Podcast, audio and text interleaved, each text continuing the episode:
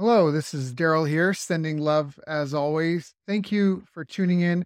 I just want to say if you like this interview, you can check our website for companion workbooks, action guides, tools, checklists, templates, and show notes with links for everything mentioned on the call.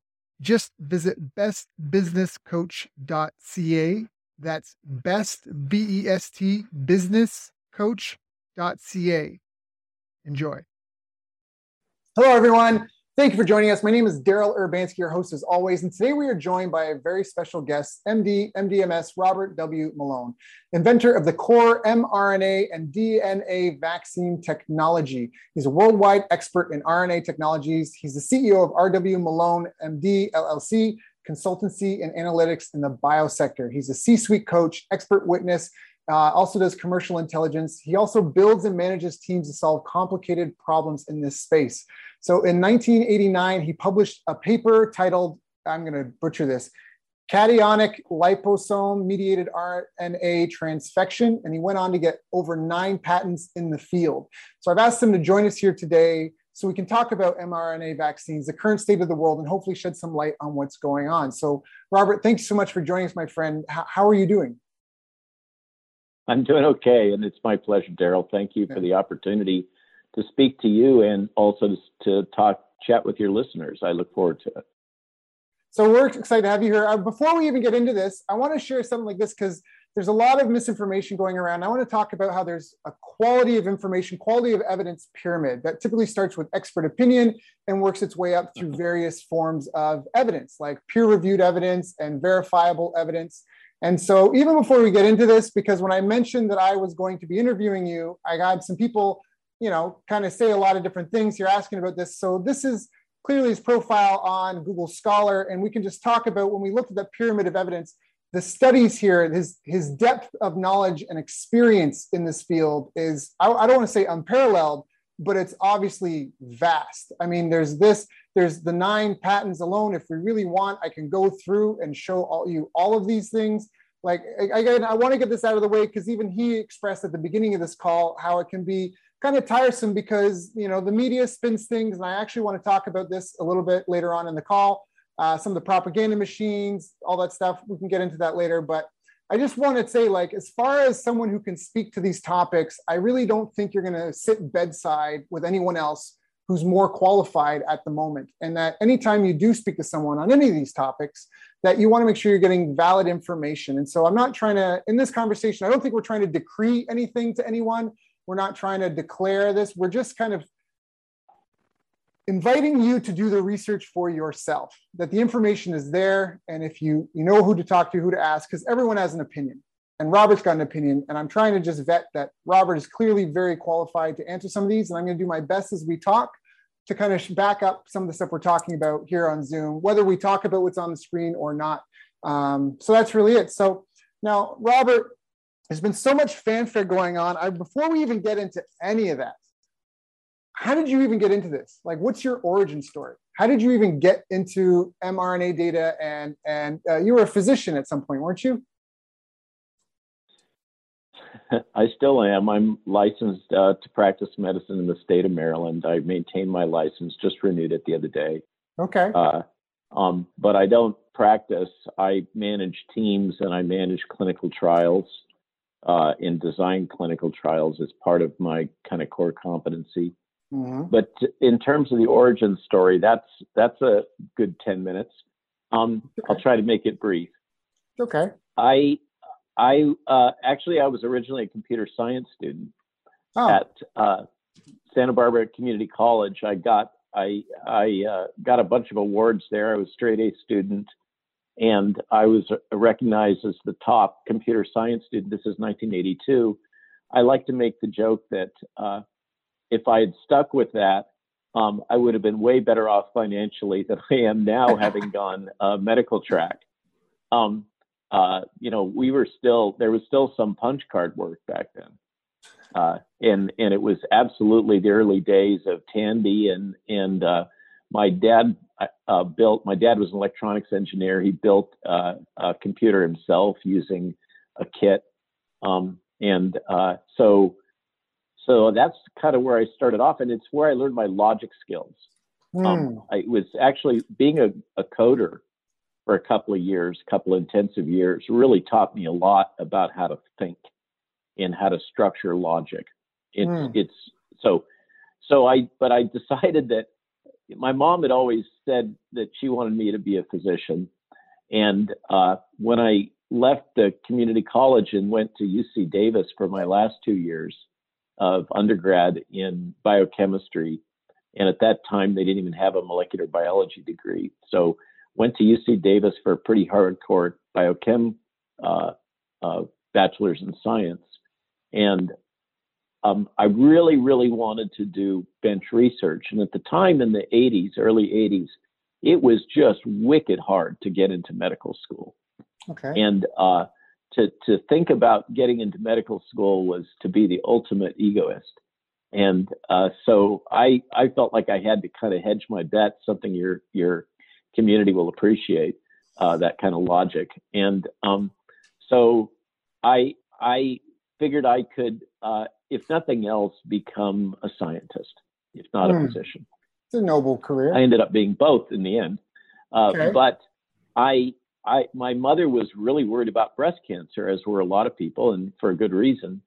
And I, I wanted to do bench research as an undergraduate, so I looked for internship opportunities, and I was accepted into a lab in the Department of Pathology, School of Medicine at UC Davis uh, with a very senior pathologist that was focused on mouse models of breast cancer. Uh, and uh, that lab was tightly affiliated with the Primate Research Center at UC Davis. Mm-hmm. I, I, later became a Primate Research Center investigator.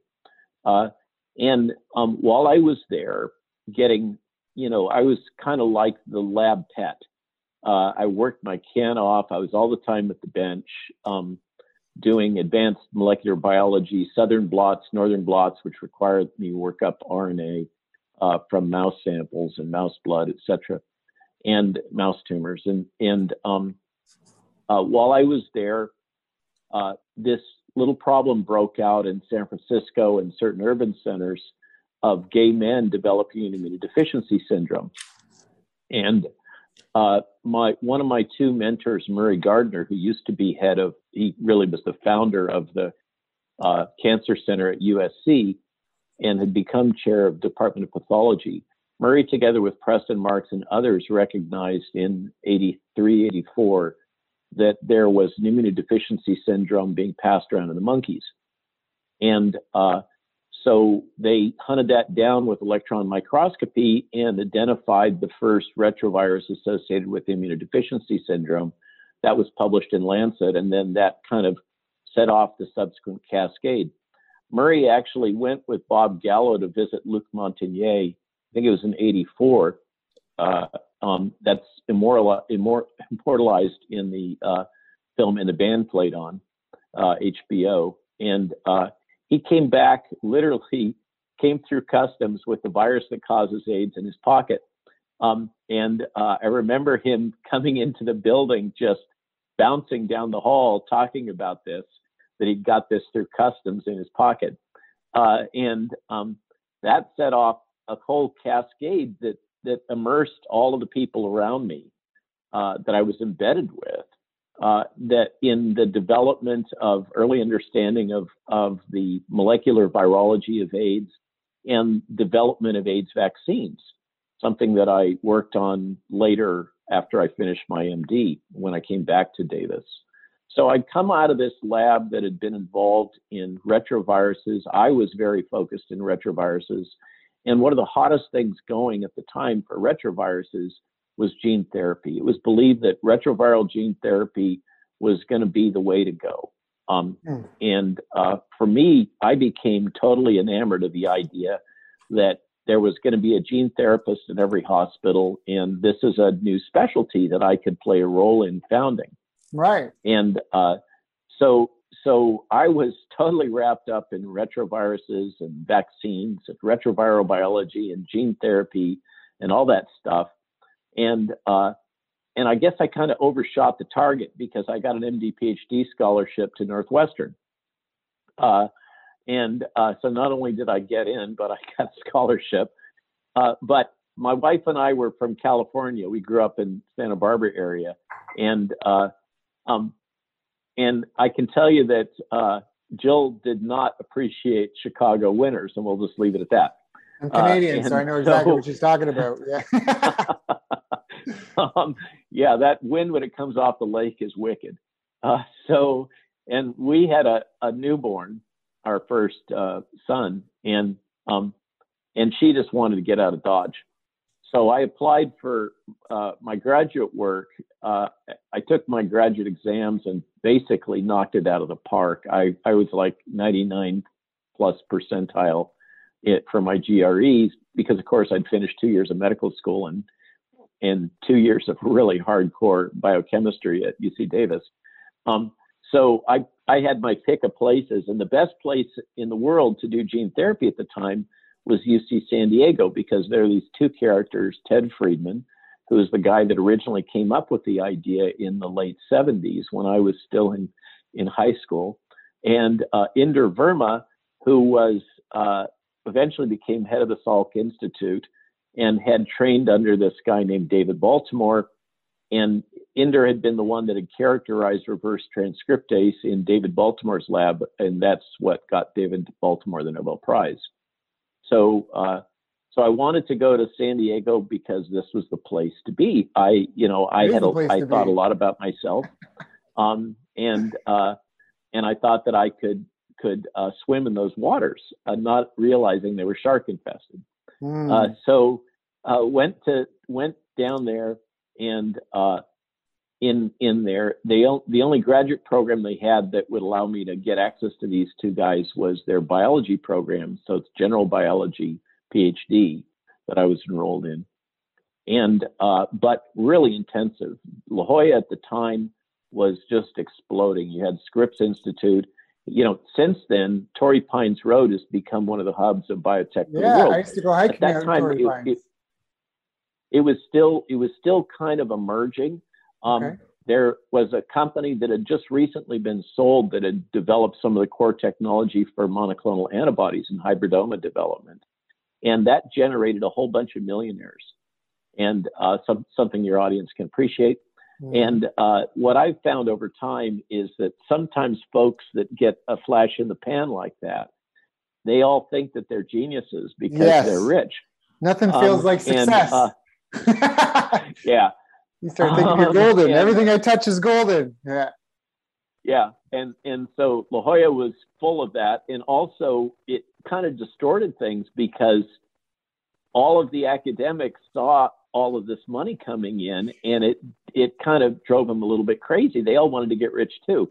Right. So it was a, a just a uh, hyper um, uh, activated, hungry environment uh, with mm. with money and new ideas and the Scripps Clinic and the Salk Institute and uh, and it, it, was an amazing uh, pressure cooker environment that I landed in. I had no, I I I was still of the opinion that biotech was this, uh, you know, uh, um, ivory tower on the hill, and uh, we're all going to cure disease and do great works.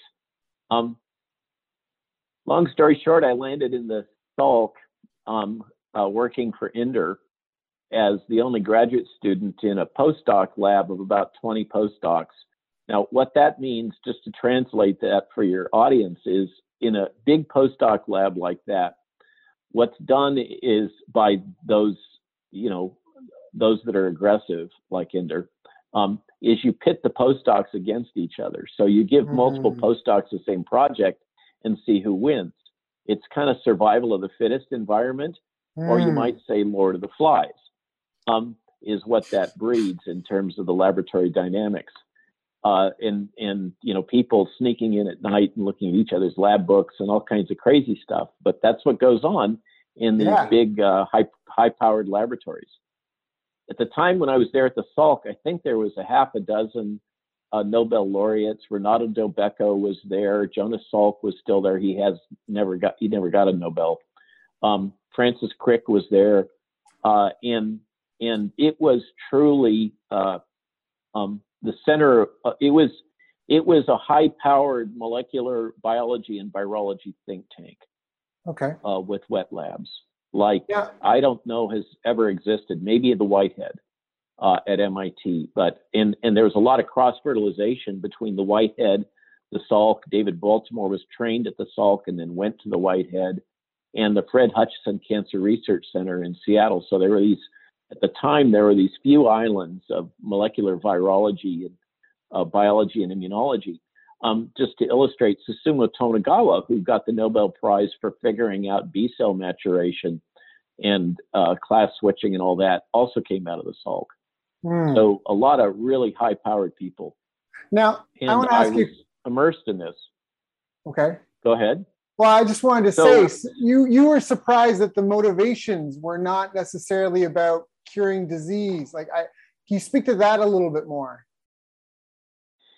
Yeah, uh, so this was one of the shockers for me, one of the um, cognitive dissonance moments that eventually, to read forward, drove me into a nervous breakdown when I got caught in a in patent wars and things between the university and the Salk.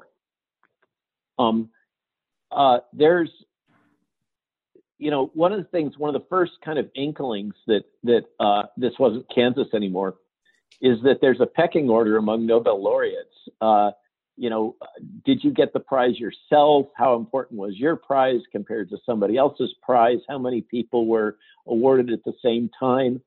And what I found was a lot of these people are not very happy. Mm. Um, a lot of them are are kind of obsessive compulsive, not family people, not particularly well grounded, and re- you know to get to that level intellectually, you pretty much have to be really obsessive. Obsessed, yeah. And then then then you threw, as if that wasn't enough of a fire, which I think personally is about immortality. I think that mm. that a lot of this this drive is about becoming in some way immortal through literature and prizes and things like that. But it distorts people's souls. It, yes. On top of that, that you you had then thrown uh, cash um, into the fire uh, and and that had just hyped things up to a level. It didn't affect everybody. It affected more of the junior faculty in the San Diego region. They were they were all hungry uh, to get rich. Um, yeah. Yeah. Well, I, uh, this is a fascinating graph. Um, yeah, that's why yeah, I, so, I'm really fascinated because I, I I spent some time in SoCal helping some people, and I helped some people make a few million dollars. And what really shocked me was that we had just made a ton of money.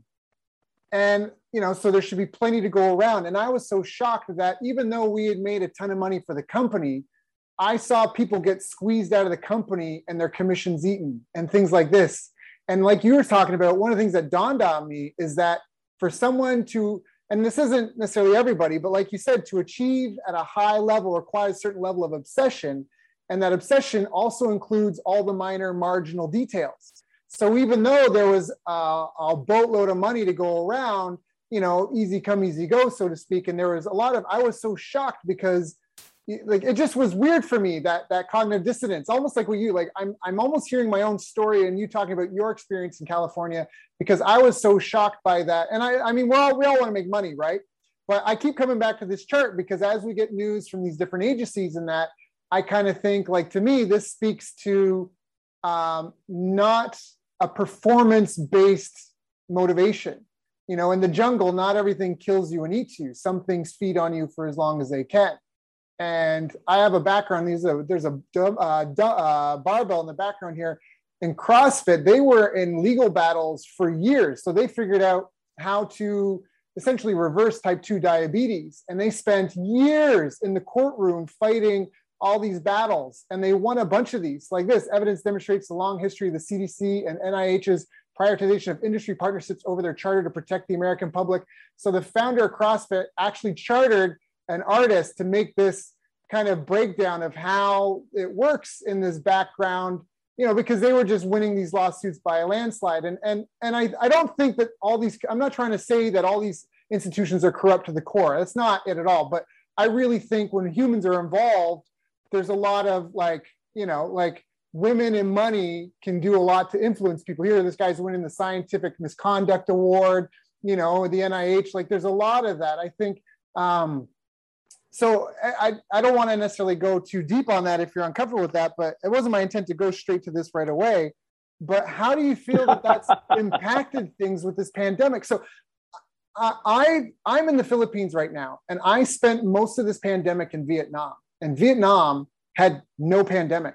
We had our first two confirmed cases January 23rd, by February 6th, the whole country had shut down. All schools were closed at all levels, from public school all the way through university. We did a two week lockdown, and then they started doing phased rollouts. And I was living in Saigon at the time. And in March, a bar opened before they were supposed to, and a couple people end up at the hospital confirmed. And they do the contact tracing, and they found 14 cases. And one of them, early March, was on the 26th floor of my condo. My family and I end up waking up to people with hazmat suits walking the hallway, spray sterilizing the elevator, us being asked to sign waivers saying we're going to stay in our apartment until it's safe. And the building, it was like it was like out of movie. The building police barricaded the building. No one could leave, come in, go. And so, I mean, I was, you know, I was terrified at the time. And seven days into what ended up being an 11 day lockdown for us, seven days in, all of Vietnam, April 1st, all of Vietnam started a three week lockdown, countrywide lockdown you could still go to the grocery store and stuff, but it was like events canceled, businesses closed, all that stuff. And after that, they opened up. And then almost the rest of 2020, life was normal. Some people wore masks, some people didn't wear masks. There was like surgical precision to stuff. Yeah. So, yeah. So, so um, your story is is a fascinating example. Um, there there is a a serious uh, academic study out from a think tank. I think it's the Rand Institute. I'm not sure that I posted on Twitter recently that evaluates the economic impact of this strategy of lockdowns as well as the health impact. Right. And and the the data are quite clear across multiple countries. That kind of lockdown behavior does nothing but destroy economies. Right. And and it and it contributes to loss of life. Uh, so that's that's a, an example of an ill-advised so getting getting back to the story, you wanted the origin story. I so we're aligned in that uh, these kinds of incentives can bring out the worst in people, and I'm sure your investors are in your community, your listeners are are well aware of how uh, money and power can drive people to mm-hmm. do things that uh, um, might you know, for those of us that care about things like our soul and our well-being uh, intellectually and psychologically, it, it can really drive people into dark places. Mm-hmm. And so that's that's and not everybody. You know, Francis no. Crick, uh, to to to my experience, was just a noble person.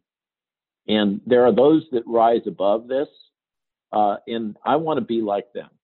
I try really hard.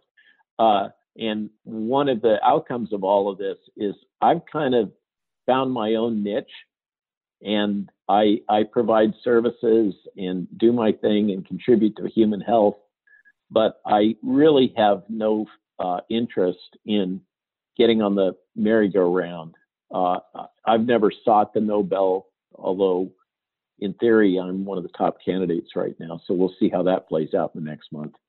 Um, but uh, so what happened was I, I was in this um, amazing intellectual stew pot at the Salk, which is basically a temple created by March of Dimes money uh, to vaccinology, if you think about it. Mm. And um, amazing building, uh, brutalist architecture, uh, fantastic art brutalist example. Um, but uh, I was a very small fish in a very large pond uh, sure. full of intellectual giants. And so you have to kind of, as a graduate student, you have to figure out your niche and you want to figure out a niche that's not going to get you eaten alive by the sharks. And so I focused on the issue that was a big important one fundamentally in retroviral vectors for gene therapy, which is how is the RNA packaged? Why did it matter? Because if we could come up with ways to get the amount of virus coming off of a cell culture higher, then it would become more economically viable and uh, also more medically viable. Then you would have higher concentration virus at lower cost. Something again your your audience can appreciate. So that's where I was coming from, is the fundamentals of RNA packaging into retroviruses. In order to do that, I had to develop some technologies to ask the underlying scientific questions. And and basically, I had to devise a way to put RNA into packaging cells that complement, that have all the necessary proteins from retroviruses to package foreign RNA and put it out as a new retrovirus.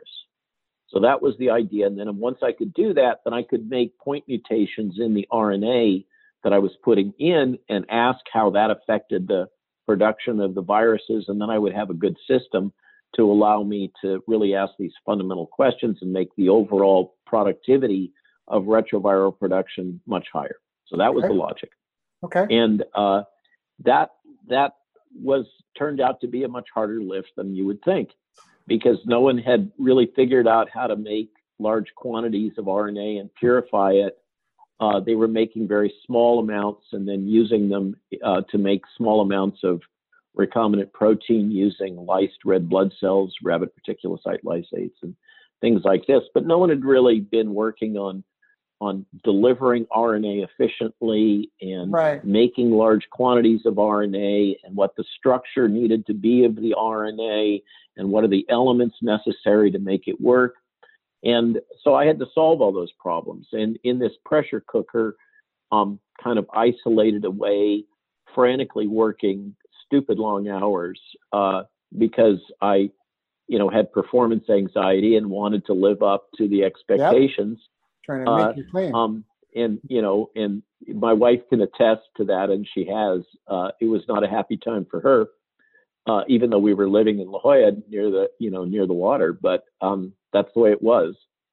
And what came out of that was a cascade of of events. I I was being mentored by a postdoc in the lab that was working on gene therapy in a mouse model, and and he had a problem. He discovered a problem that the uh, yeah, there's that one that happened at Vical. So this is an earlier one with Dan St. Louis that I'm referring to. Okay. Um, and and uh, what Dan Dan did was uh, it's it's not there. I I got a a uh, a okay. acknowledgement on the paper. Oh, um, okay. um, you can look it up. But uh, so Dan found out that the expression only lasted about three weeks, and mm-hmm. everybody was thinking this was some sophisticated gene regulation event. And I dove into the medical text because I'd already finished my first two years and finished immunology and all that good stuff, and uh, and pointed out that this was perfect for the timing for an immune response, mounting an immune response, mm. and that set off a cascade because that was heresy. What what the implications of that were was that the whole idea of gene therapy was not viable because if you're putting a foreign gene, even though it's a good gene, right. into somebody's body and they haven't had that protein expressed before, their immune system will reject it just like the mice rejected the foreign gene. So for me, this was a huge paradox. The whole thing that I'd come to the Salk for and was so obsessed with, gene therapy, turned out it's not going to work, my friends. Um, so then the, the question, and that's turned out to be the case. That was actually prescient, that interpretation. Um, uh, now, an aside was that the, there was a postdoc in the lab, the senior postdoc named Dinko Valerio. This is another story your audience will appreciate. So Dinko was working on this totally new viral vector technology. It was cutting edge, 1987, 1988, 1989. It was a totally new viral vector adenovirus. Okay. And uh, Dinko was right at the forefront of adenovirus technology. And when he finished his postdoc, he went back to the Netherlands and uh, started a company focused on using adenovirus for gene therapy. Um, that company was called Crucell, and it struggled along as a gene therapy company. And then he then he made a decision, and he came to me at a at a uh, conference uh, a viral vector conference a few years later. And he said, after we left the Salk, and he said, Robert, you're right. we we should focus on using gene therapy for immune response instead of uh, as a therapeutic. And so I'm going to change my the focus of my company to be a vaccine company. Mm. Cell exploded and was sold to a, a, little company you've heard before called J and J. Yep. Um, and that that is actually the basis for the J and J vaccine that we all know here in the states.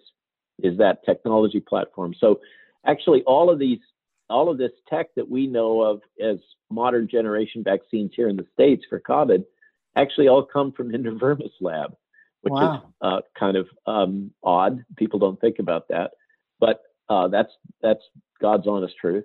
And uh, so in my case, it, I had these discoveries with mRNA delivery, and I filed patent disclosure in January 17th um, of 1988 on the discoveries I'd made in the fourth quarter of 87 um, uh, on on using mRNA as a drug.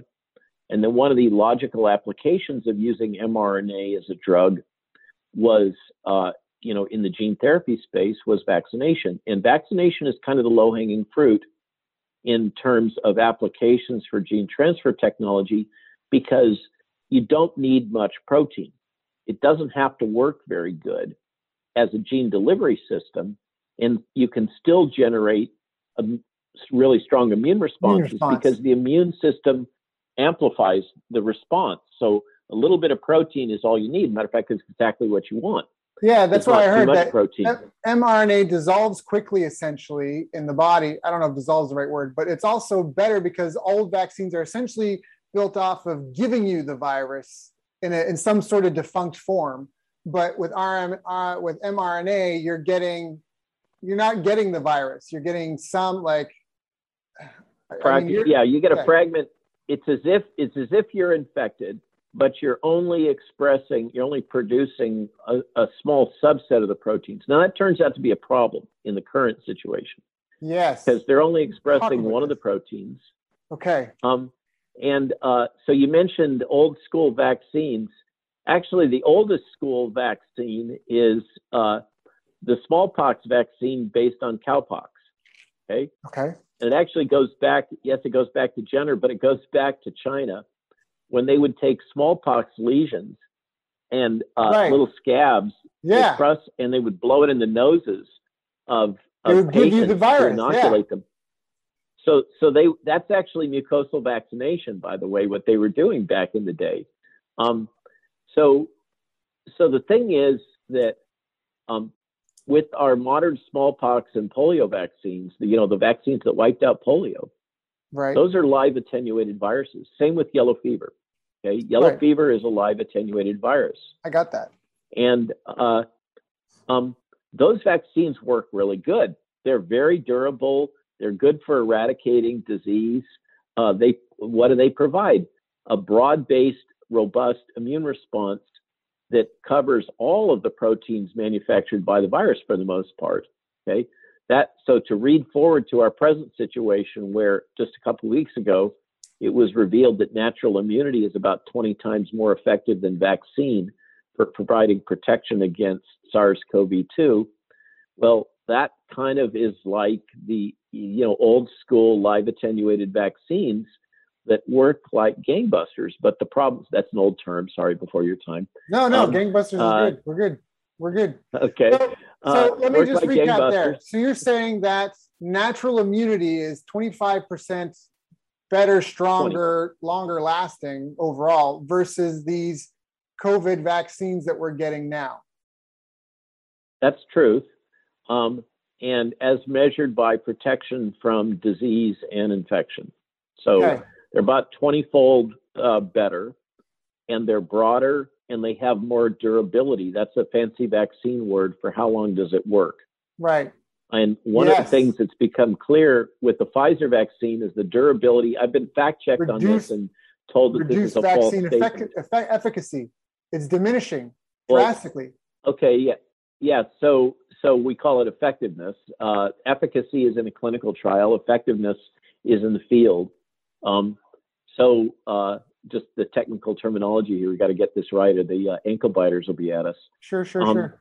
So, uh, so um, so those data are clear, and and that's one of the things. There's a few events that have come out that have really scrambled the narrative that has been pushed by uh, public health across the world, but particularly right. here in the United States.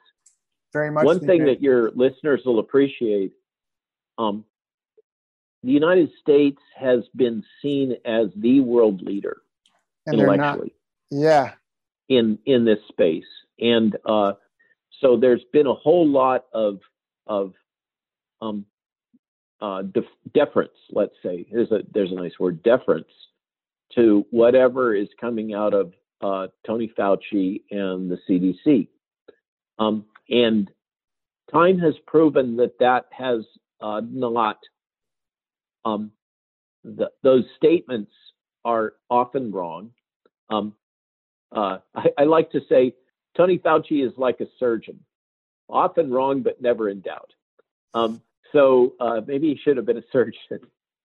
Um, so, uh, in, in, you know, they they've they've been willing to put out uh, information, you know, starting with the mask flip flops all the way through that's based on personal opinion rather than based on data. Here's another, while we're at it, uh, little thing that I'd love to get to your investor community. Um, the I've lived and, and been at the tip of the spear through way too many outbreaks and pandemics and, and epidemics. Uh, H1N1, uh, Zika, Ebola. I, I was the one that brought the, the Merck vaccine to Merck. Um, and uh, um, uh, not this one. This is before my time. This um, is, but this is uh, the reason why one.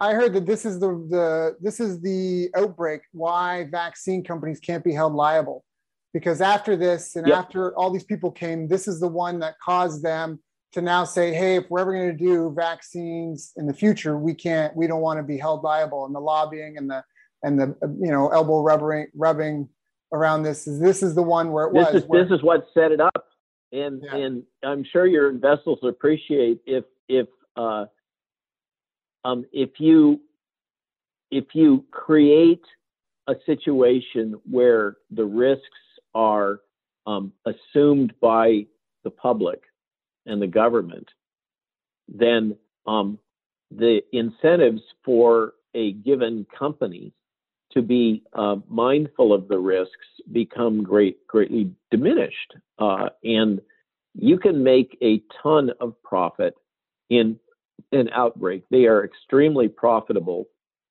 I argue it's war profiteering, that's right. but uh, that's that's the truth of it. Right. And we've seen we've seen how many billionaires have been created uh, during this outbreak. Right. Well, and that's that's but, some stuff I want to talk about because this is where, like, vaccines work, right? To to to an extent, the vaccines work.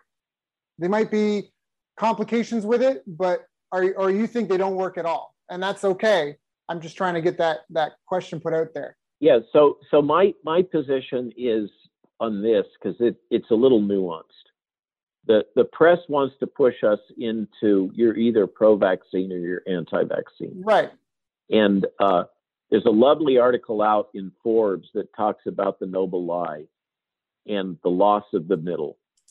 Mm. And I reside in the middle space. Um, the, the the the my my current hangout, um, if you appreciate the terminology uh, of modified limited hangouts, my current hangout is that the data clearly demonstrate protection from death and disease that uh, um, provides clinically significant benefit in aggregate uh, to the elderly, immunocompromised, morbidly obese, and those with other uh, risk factors. Um, it's important to understand, you know, we, we get lost in the peer, fear porn that is promoted here but uh, but and you know, it, right? It it sells newspapers. It's clickbait, and yeah. it's what drives uh, it drives the legacy media and a lot of the modern media is is um, headlines and articles that generate fear and other strong emotions. and uh, that is not very conducive to accurate uh, dissemination of information. No, right now and there's a huge, there's a huge. Uh, forgive me for interrupting. I, I just, I, I, I know you've got so much knowledge on this stuff, and I, I feel like I want to get some of this stuff to the forefront. Where exactly what you're saying. Sorry, I interrupted. Now I'm taking a pause, but I think like what you're so you're saying the vaccines are good in certain use cases, but not all use cases. And right now, there's a lot yeah, of because because the risk because the risk of severe death of severe disease and death for almost everyone, especially children, but almost everyone up to the age of 60 and even beyond, the risk of of death from this disease and and and is is in the range of 0.00 uh, or one percent. Mm. Okay, so if if you get infected, on average, right, all of the death and disease is clustered in the elderly. Mm. By the way, that's the same truth with influenza. Influenza takes out the really old, right. just like this disease does. Right. This disease is more efficient at taking out the old. Now, I'm I'm going to just illustrate the this kind of give give a gift to your uh, audience by sharing some of my own medical history. Okay, so I don't I don't really like to do this very much, but it, it illustrates the point.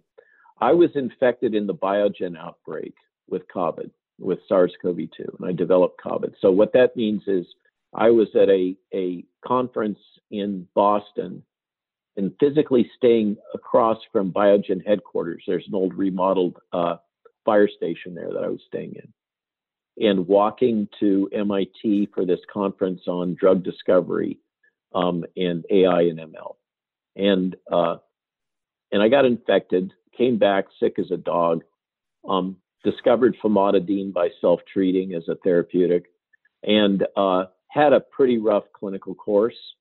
Um, you know, couldn't walk up the hill without having to stop for breath and uh, I so I don't want to minimize the the nature of this disease if you get it. Right. Uh, it and the disease is your body's hyperinflammatory response to the virus.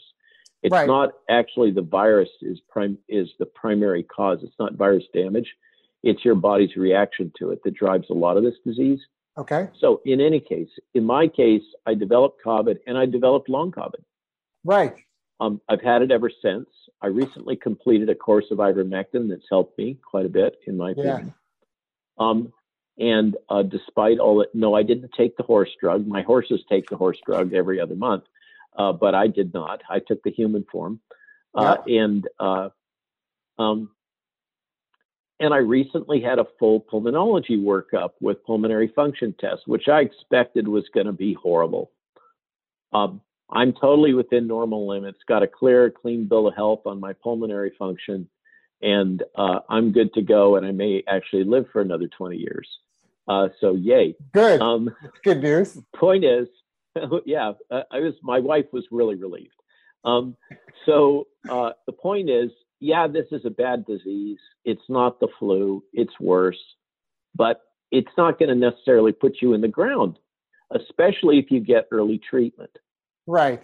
Okay. So now another thing that's contributing, there's all kinds of variables that are contributing to the mortality rates in the states, which by the way are among the worst in the world. Right. They are they're the worst. Way, the they're they're yep. way over treating with dexamethasone.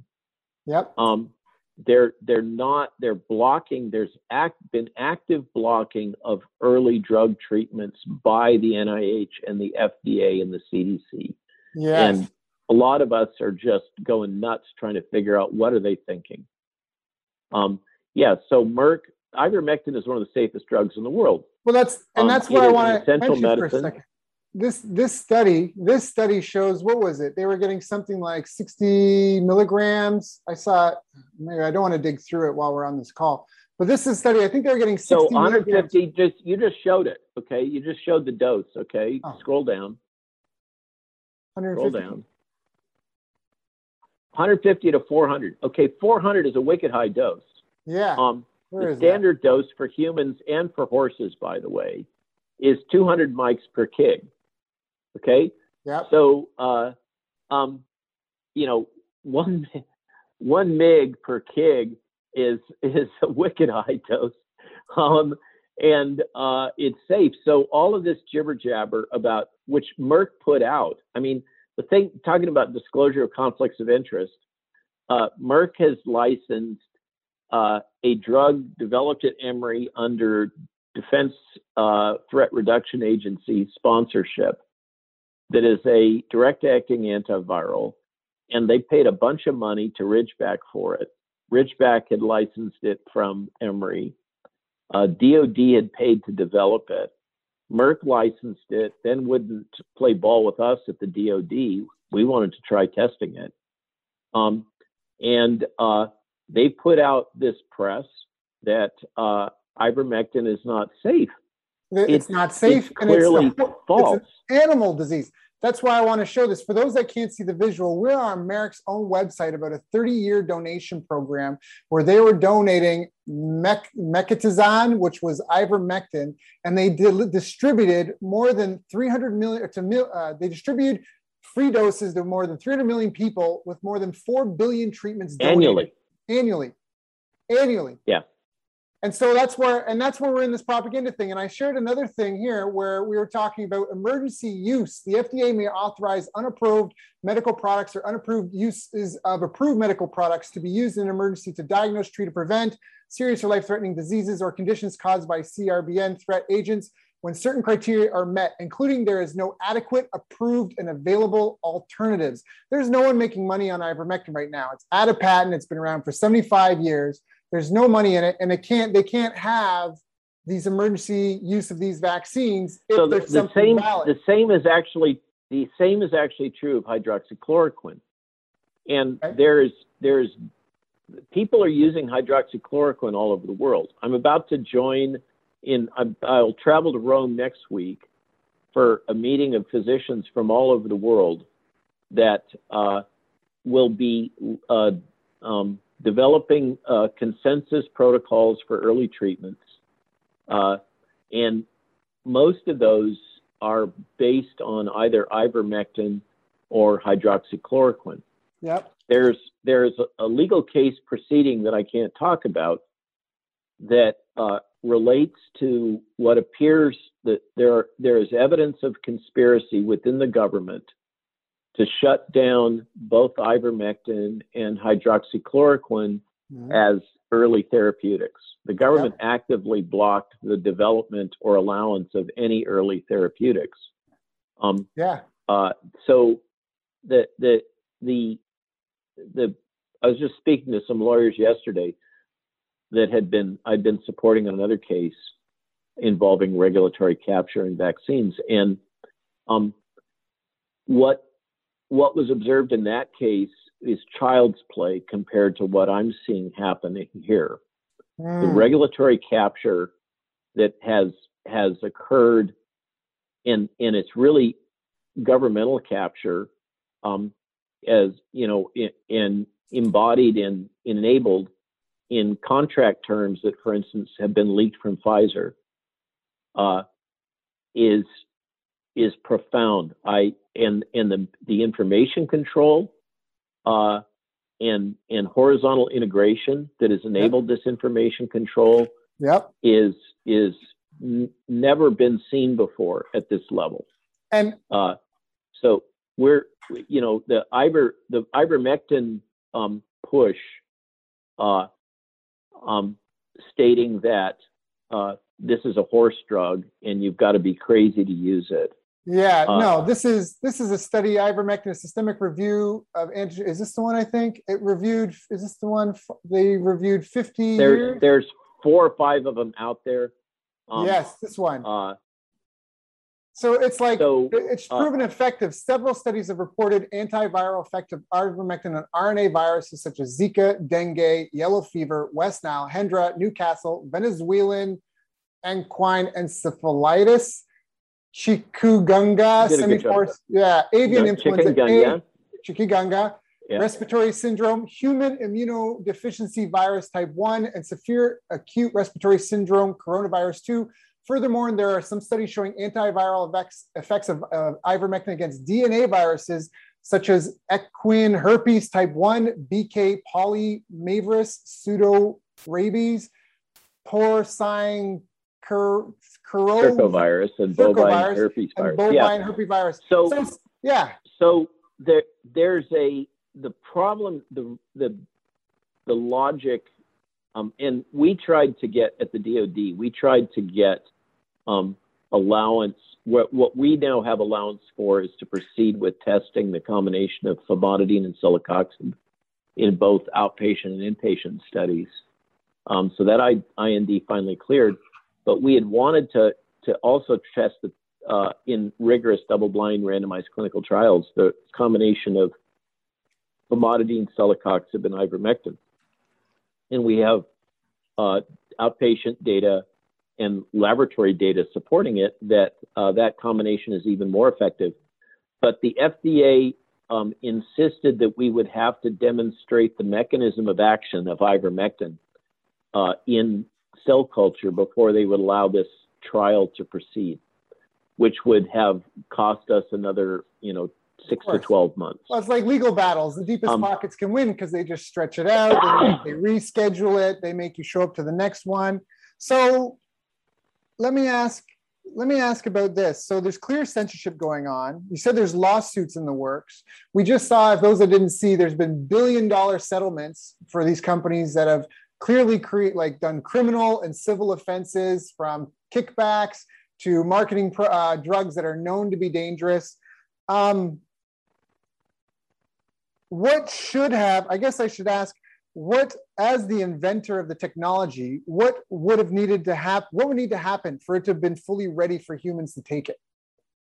The mRNA vaccines that are the COVID vaccines that are okay, out right now. And and and let me just uh, restructure that just a little bit. Sure. Um, here in the states, we have three vaccines that are are uh, either emergency use licensed or tentatively uh, market authorized. Uh, the BioNTech product is not ac- not actually on the market yet because okay. it's the same as the Pfizer product mostly, but it's technically a different product because it has new labeling and packaging and things like that. Okay. Um, so, so really, we have three vaccines. They're all genetic vaccines. They're all based okay. on gene therapy technology. They all express exactly the same protein for the most part, which is the spike, um, and it's the intact spike with one with two amino acid modifications in the receptor binding domain that lock the receptor binding domain. Fancy words for your audience. That's the part of the spike pro. The purpose of the spike protein is to bind allow the virus to bind its target cell and to insert or kind of inject the genome of the virus into the infected the cell that's being infected. Right. So that's what spike does. And so it's got these two functions and it, it undergoes a structural change in order to do that. I like to use my two hands. There's actually three subunits that come together. So if you think of my arms as the stalk, and then there's this head a bulbous area. You see it in all the pictures of a coronavirus. Right. And it this is represents spike, and uh, the the binding part is out here on my fingertips uh, that recognizes the receptor that it binds to, and um, they move around, flop around, uh, open up, go upside down. They move all around. Yeah. And uh, the what's been done is to insert a two two amino acid mutation into spike that makes it so that instead of flopping around and undergoing this conformational change for fusion with the virus, it locks it into an open conformation. And it was based on the assumption that the, the an, antibodies that will inactivate the virus bind, if you can think of this as catcher's gloves. Right. Um, if, you know, if that works for most of your audience. Right. So there's a you know a pocket in the catcher's glove, um, that and that's the pocket that the receptor that, that the protein on the cell binds to. So think right. of it that way.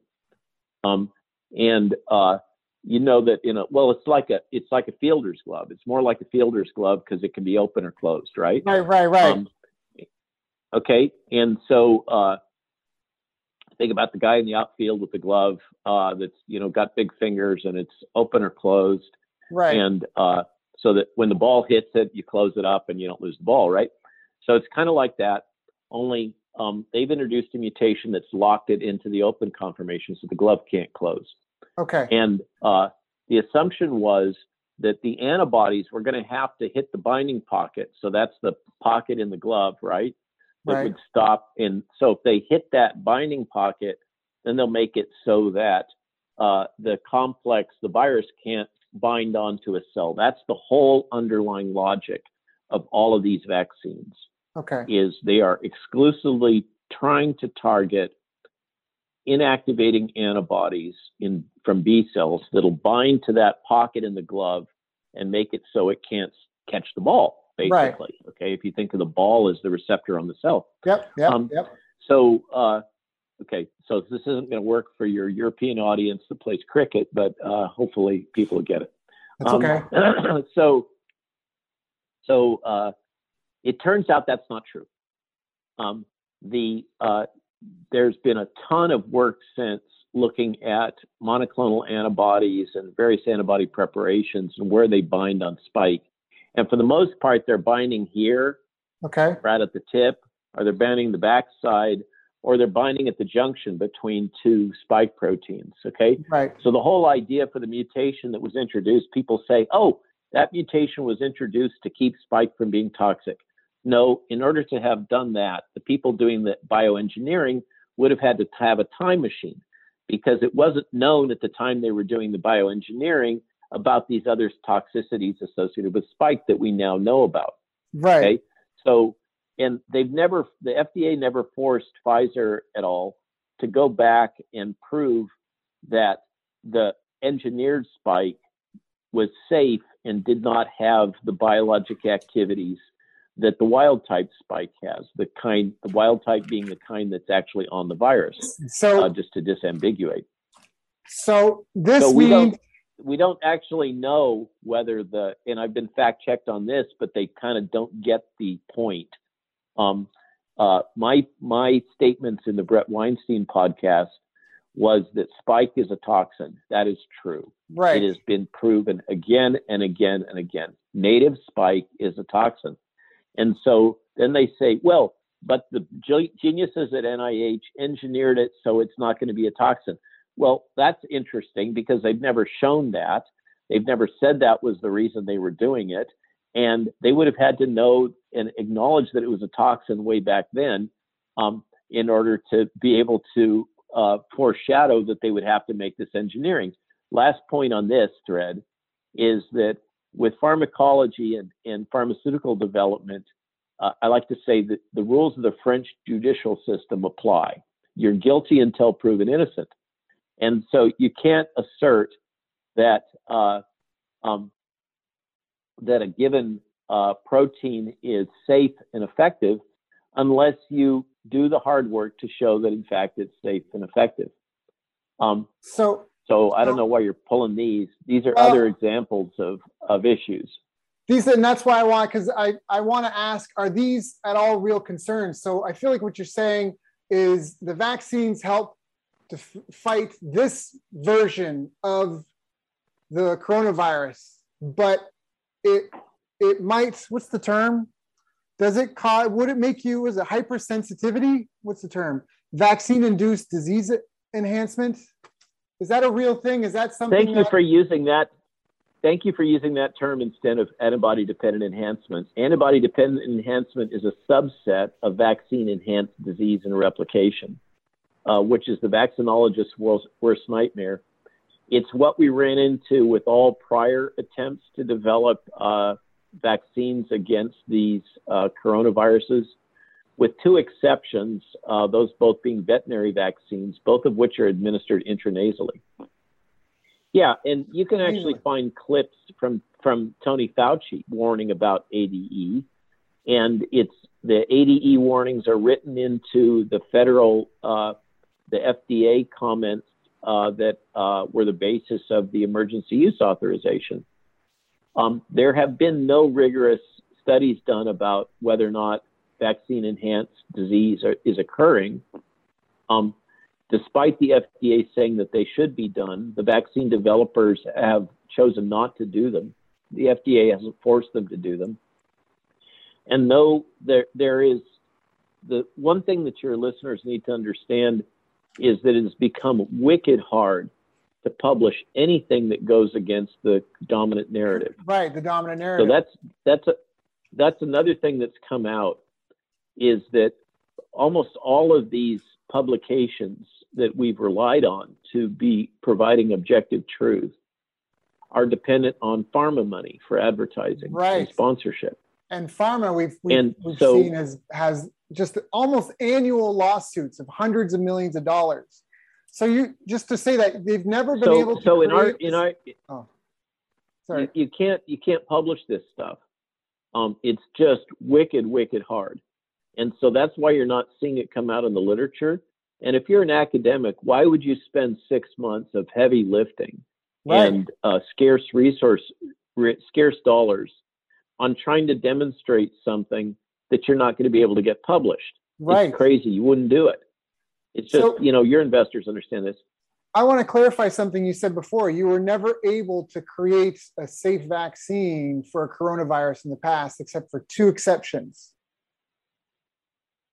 Was yeah, that... feline infectious peritonitis and bovine coronavirus are both veterinary vaccines.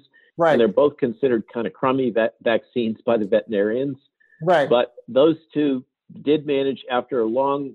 One of the things that's nice about veterinary vaccines that you can't do with humans really is that you can challenge the animals with lethal doses of virus, mm. and it's mm. ethically acceptable. Um, uh, it's obviously not ethically acceptable to challenge human beings with uh, lethal doses of virus. Right. And the truth is that because of the nuances of the ACE2 receptor and the TMPRSS protein that, that activates the virus once it's bound, um, because of those nuances, humans have different affinities in their ACE2 for this virus than other animals do. And so basically, we don't have an animal model that's that's really worth much. Uh, the phrase "Tinker's dam" comes to mind. Other phrases yeah. too.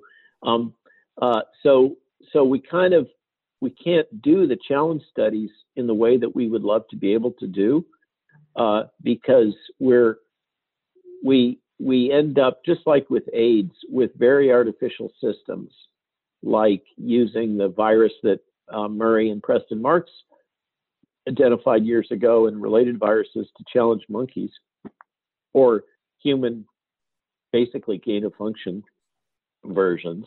Right. Uh, um, uh, to to do those studies, and they're still not conclusive, and we still don't have an AIDS vaccine.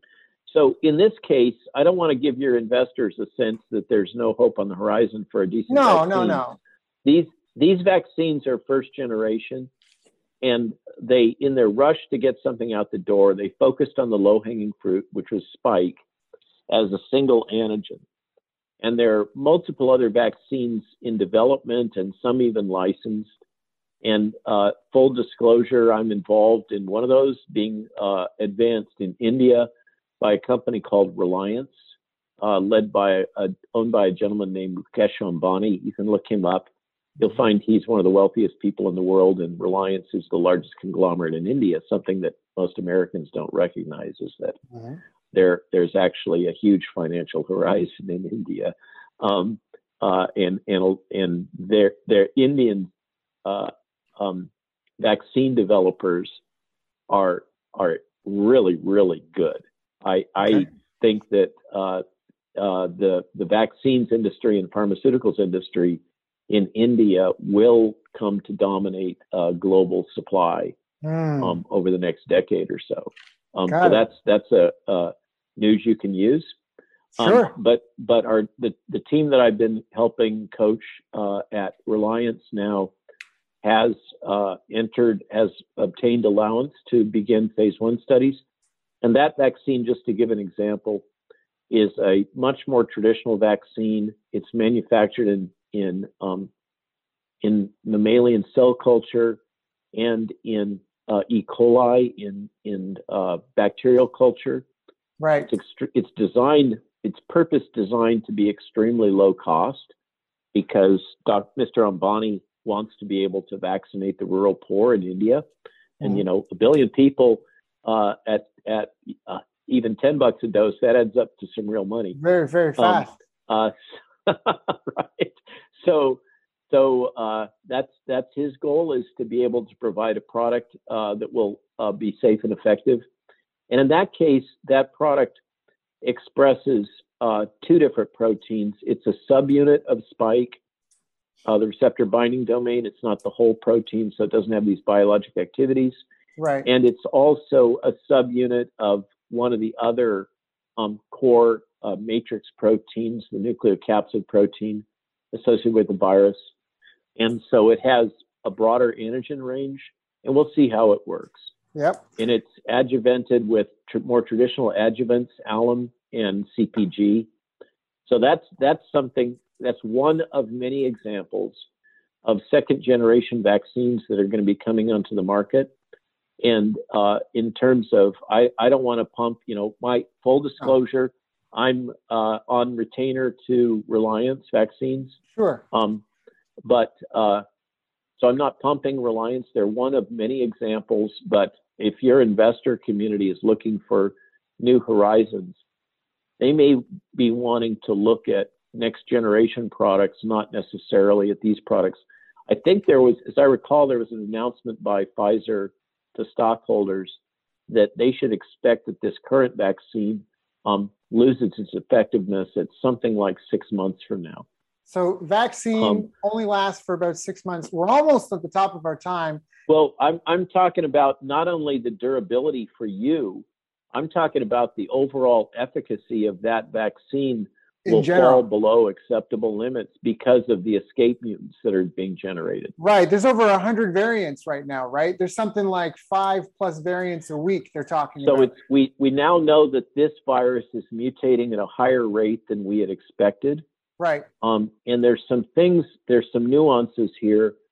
Uh, the thing about vaccinating into an outbreak when you already have a whole lot of people with virus is that what you do is you this is you know you got to kind of remember darwin and natural selection. Yeah evolution. You'll you'll select you'll select for escape mutants. Right. Um, the easy way for everybody to understand this is the overuse of antibiotics in the livestock industry created superbugs. is correct. Okay so you can think of this as we're creating a super virus bug through the selective pressure of um, mass vaccination when we don't need to vaccinate everybody. Everyone. Right. We really only need to vaccinate the people at highest risk. Um, and then the virus would be subjected to the natural immune systems of everybody else, where you have a probability of, of dying of, you know, a tiny fraction right. of a percent. Right. Um, and that and and that is only that high because the government, in its infinite wisdom, has seen fit to make it impossible for docs to actually practice medicine. You know, and, and actually recognize that. Yeah, recognize and start implementing them. We've been trying them for a year and a half now. We know a lot of things that work.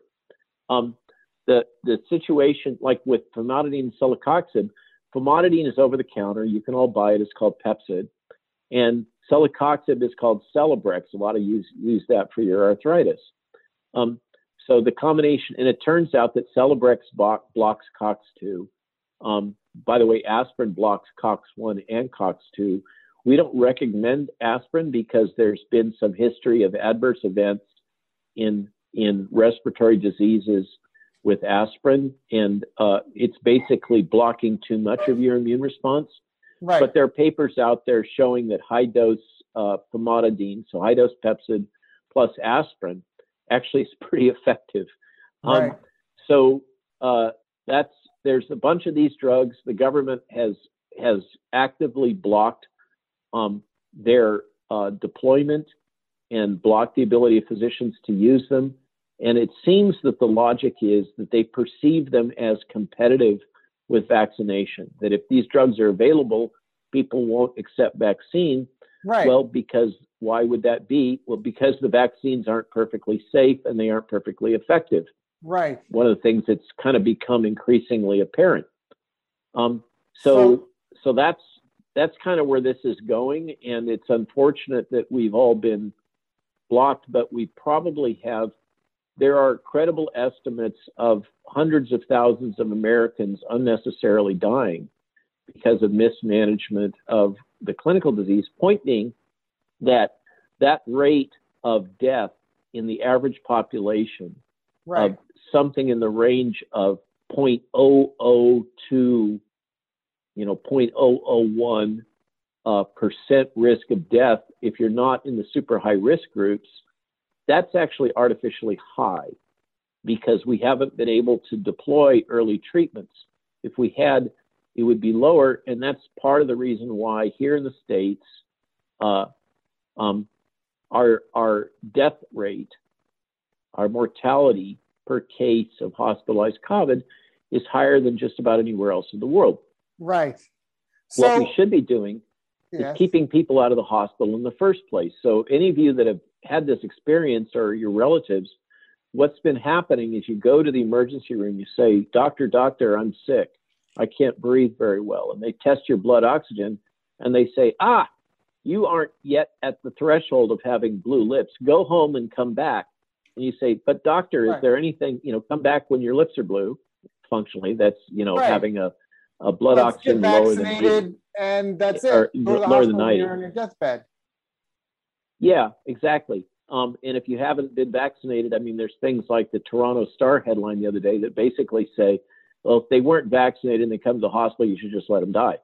Um, right. I, I am shocked by all of this, but uh, the the under the truth underlying all of this is that there have been good uh, repurposed drug therapies, and American physicians are blocked from using them.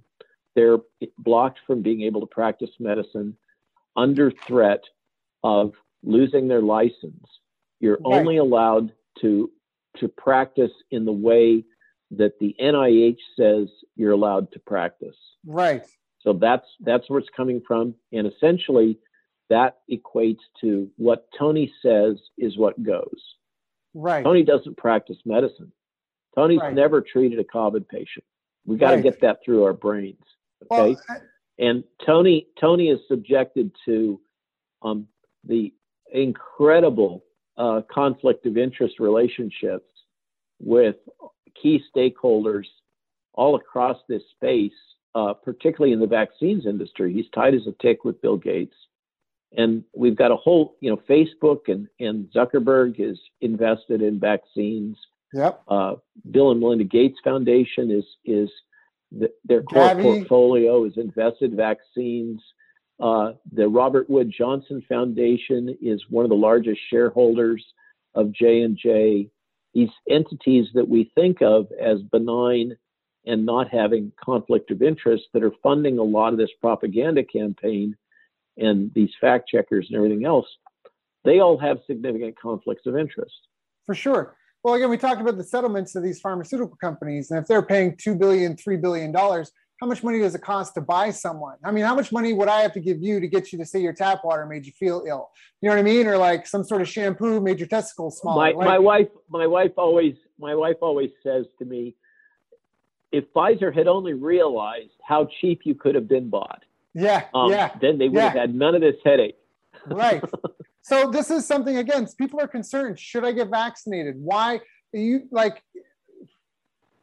That's really that's really what a lot of people are concerned about. We haven't been able to get vaccinated because Vietnam was didn't think they needed them and they were slow to get them. And now in the Philippines, you have to book like schedule and all that stuff. But that's they're pushing everyone to get vaccinated. Hold it, hold it. Let me, let me, let, you're, you're a great case study. Let me dive into that because I had sure. a long conference call with a uh, ter- a colonel that represented a group of 20 nations and or entities in Latin America that have ties to the UN. Okay? okay. And and he and it was quite a tense phone call. He was pressing me. Uh, it was basically a consultation to help them uh, devise policy. And uh, there was translators involved, and I had to be the, on my tippy toes intellectually. Mm-hmm. Um, uh, because um, I knew I was going to be influencing Latin American policy. And he he made the case that it's not in the interests of these Latin American countries to vaccinate. The vaccines only last for a few months. Right. They require cold chains that they don't have. Right. Pfizer, in particular, has quite egregious contract terms. Right. And uh, and they just don't see it as as making sense in emerging markets. The counter thread is that the West Western nations are basically hoarding all the vaccine and yes. super saturating all of their uh, populations with vaccine um, unnecessarily and not making it available for the high risk groups in the rest of the world.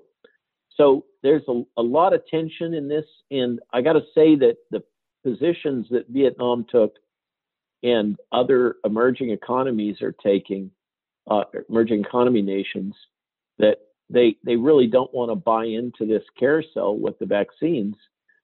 There's there's a, a mer- merit to those arguments, and mm. I hmm. and I I have to acknowledge that for those situations, um, there's there's a logic there that's sound. And now that we know that natural infection provides superior immunity, uh, you know, the idea that many of them are focusing on, many many of these, for instance, Mako, ivermectin is over the counter. Yeah. Um, and it's cheap. Got it in the Philippines. Got it in Vietnam. Uh, got it in the Philippines. Yeah. Yeah.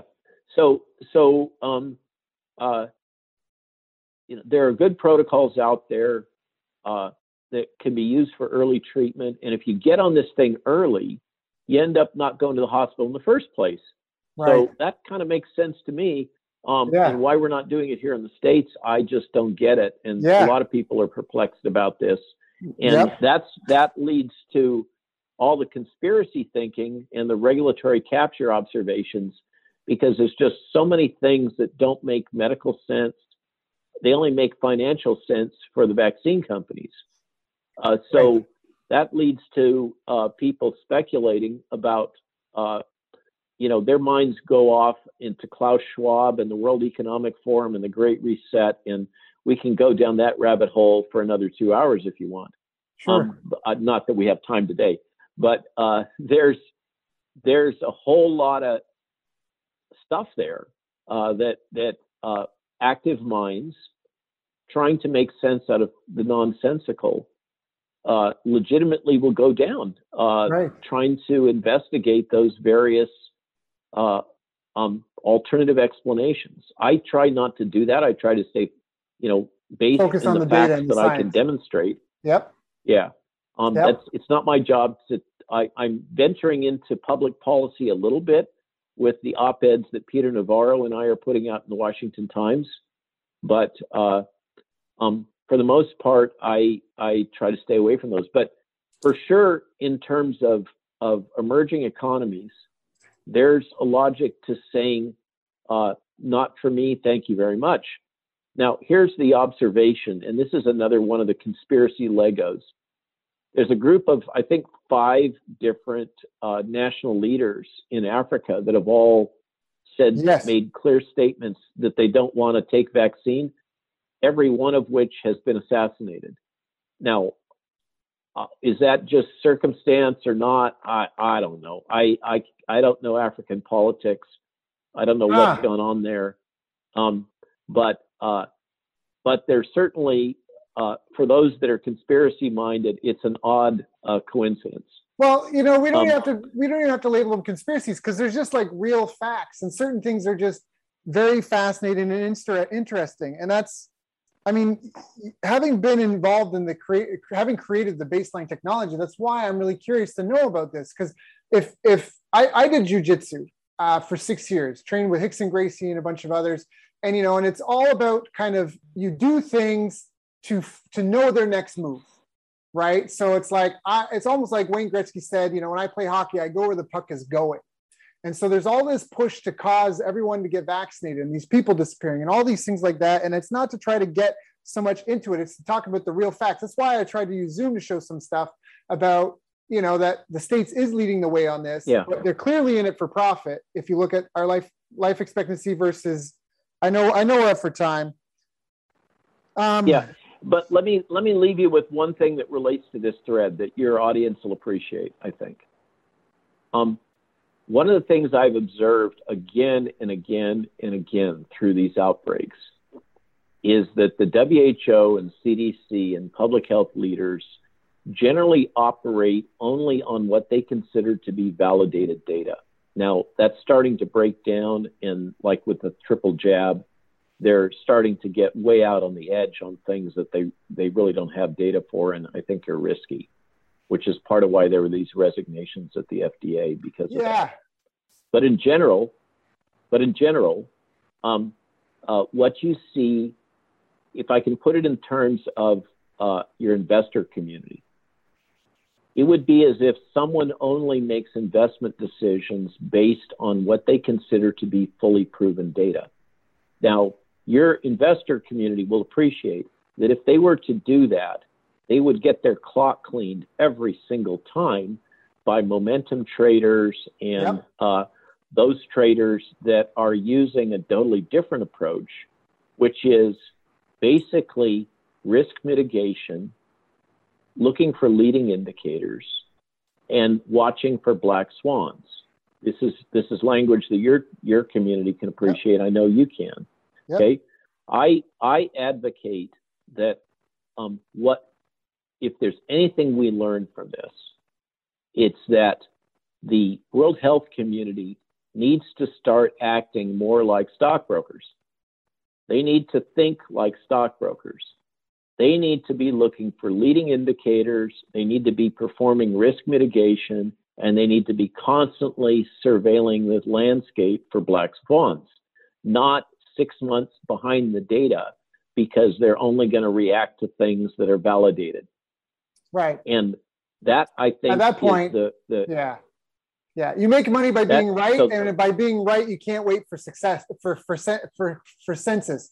I forget. Naval Ravikant had some quote like that, like you you win and make money by being right first, and to be right first, you can't wait. Right, precisely. For everyone to agree. Yeah. Precisely, and that is how we need to manage global public health in the time of outbreak crisis. Precisely, we need to think like stockbrokers, right. and we need to put the infrastructure in place like the investment community has. I mean, think about the massive investment that's been made in AI, ML, and all the other toolkits oh, yeah.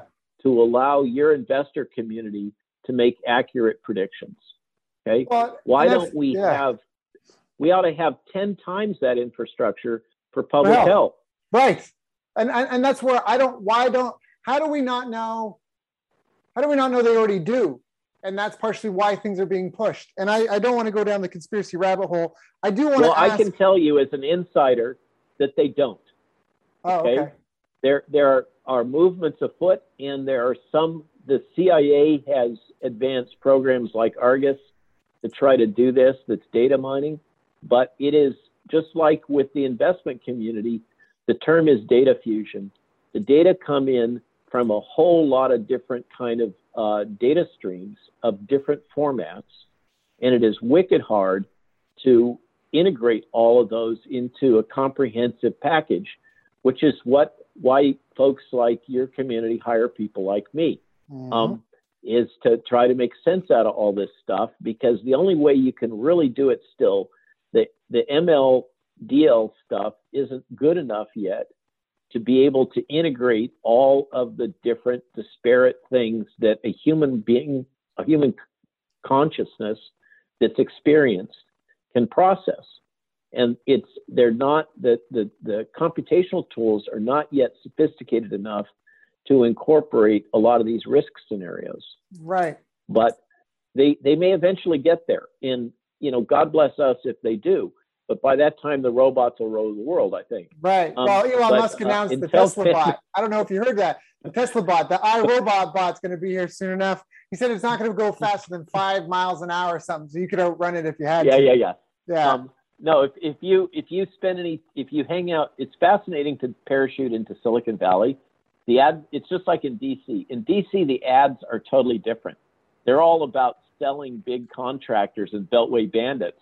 Um, and if you parachute into to Silicon Valley and listen to the radio, you get bombarded by ads for very sophisticated issues relating to uh, the latest uh, trends in computational technology and deep learning.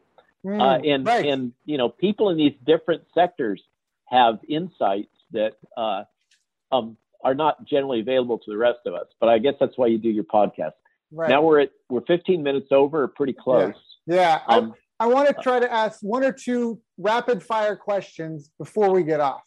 Just and and so one is, you know, you aside from the the vaccine escaping, or sorry, aside from the virus escaping the vaccines, could the mRNA spike protein like cause issues with like prion diseases? Can it pass? Can the so the lipid nanoparticles so can they pass the blood-brain barrier? So um, those are the the honest truth is those are risks. We talked about risk mitigation and risk identification, and normally what's done is that we take the time to run those risks to ground before we start jabbing people. Right. But in the heat of battle, uh, in, in under the pressure of overloaded hospitals, we decided yes. that it was okay to roll this out without solving all of those questions.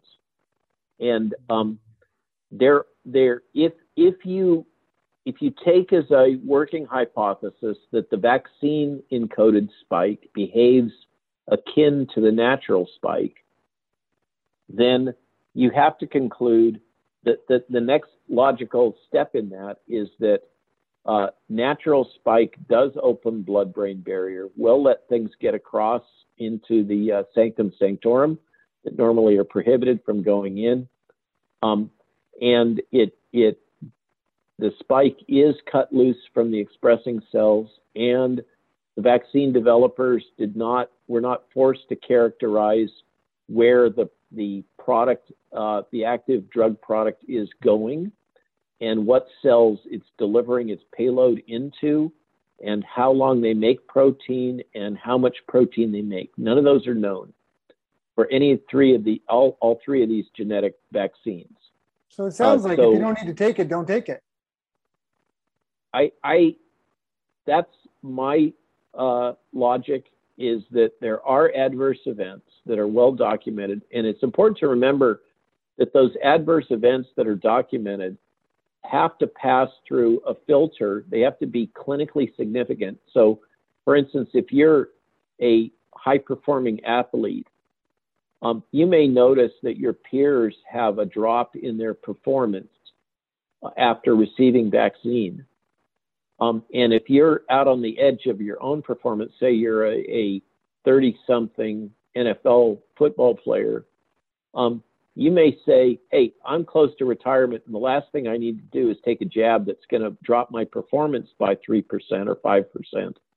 Those, those kinds of performance changes aren't clinically significant. So they don't show up in the CDC database, but people mm. observe them.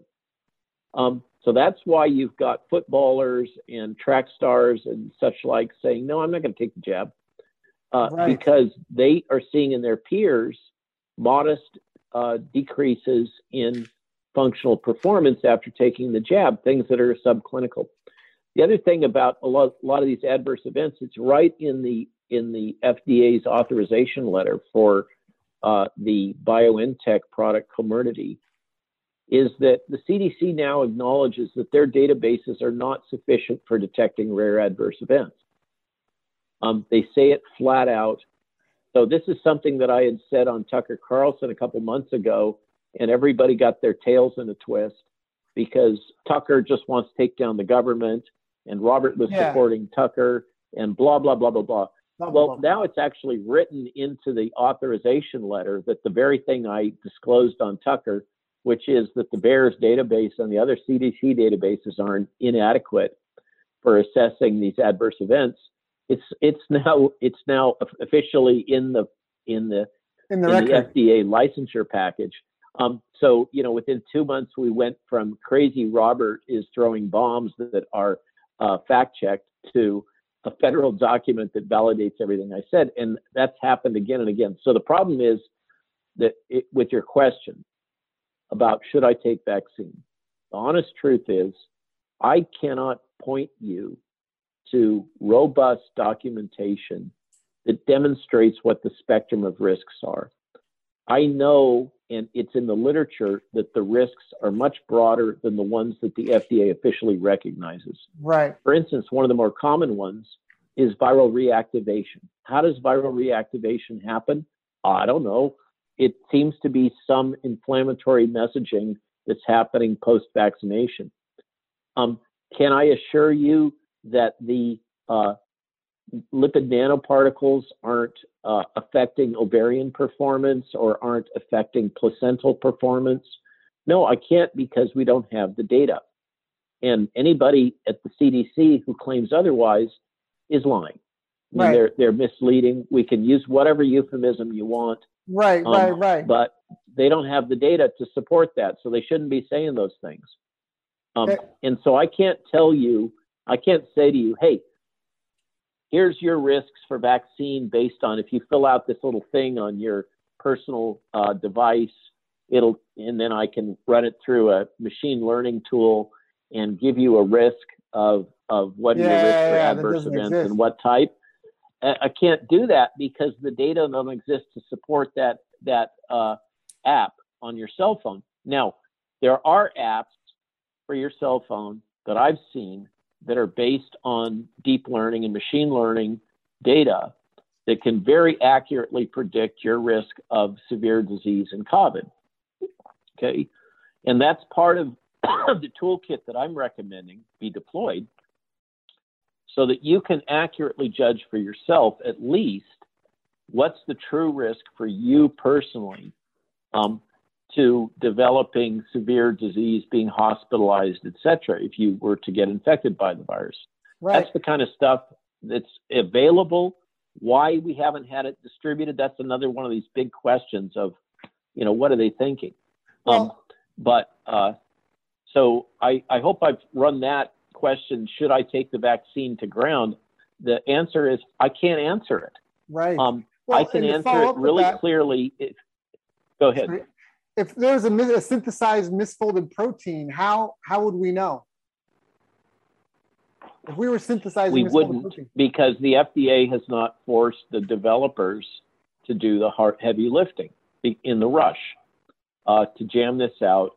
And with all of the public messaging and PR, keep in mind that all of that propaganda that's being blasted out to the general public is also being received by all the bureaucrats and the folks at CDC and yep. and FDA, um, and they know darn well that their supervisors don't want bad news. Uh, so, you know, if you don't want to, it's just shown by Marion Gruber for signing because she got into a cat fight, apparently, with the CDC over the third jab. Um, the, the way this works is you you get in line with the diktat um, and lose your soul and your and your professional integrity, or you resign. Those are your options. You know, wow. and if you're if you're working for the federal government, your primary driver is security. Right. Okay. You wouldn't right. take a job at 80% a market rate um, if if you weren't focused on those bennies.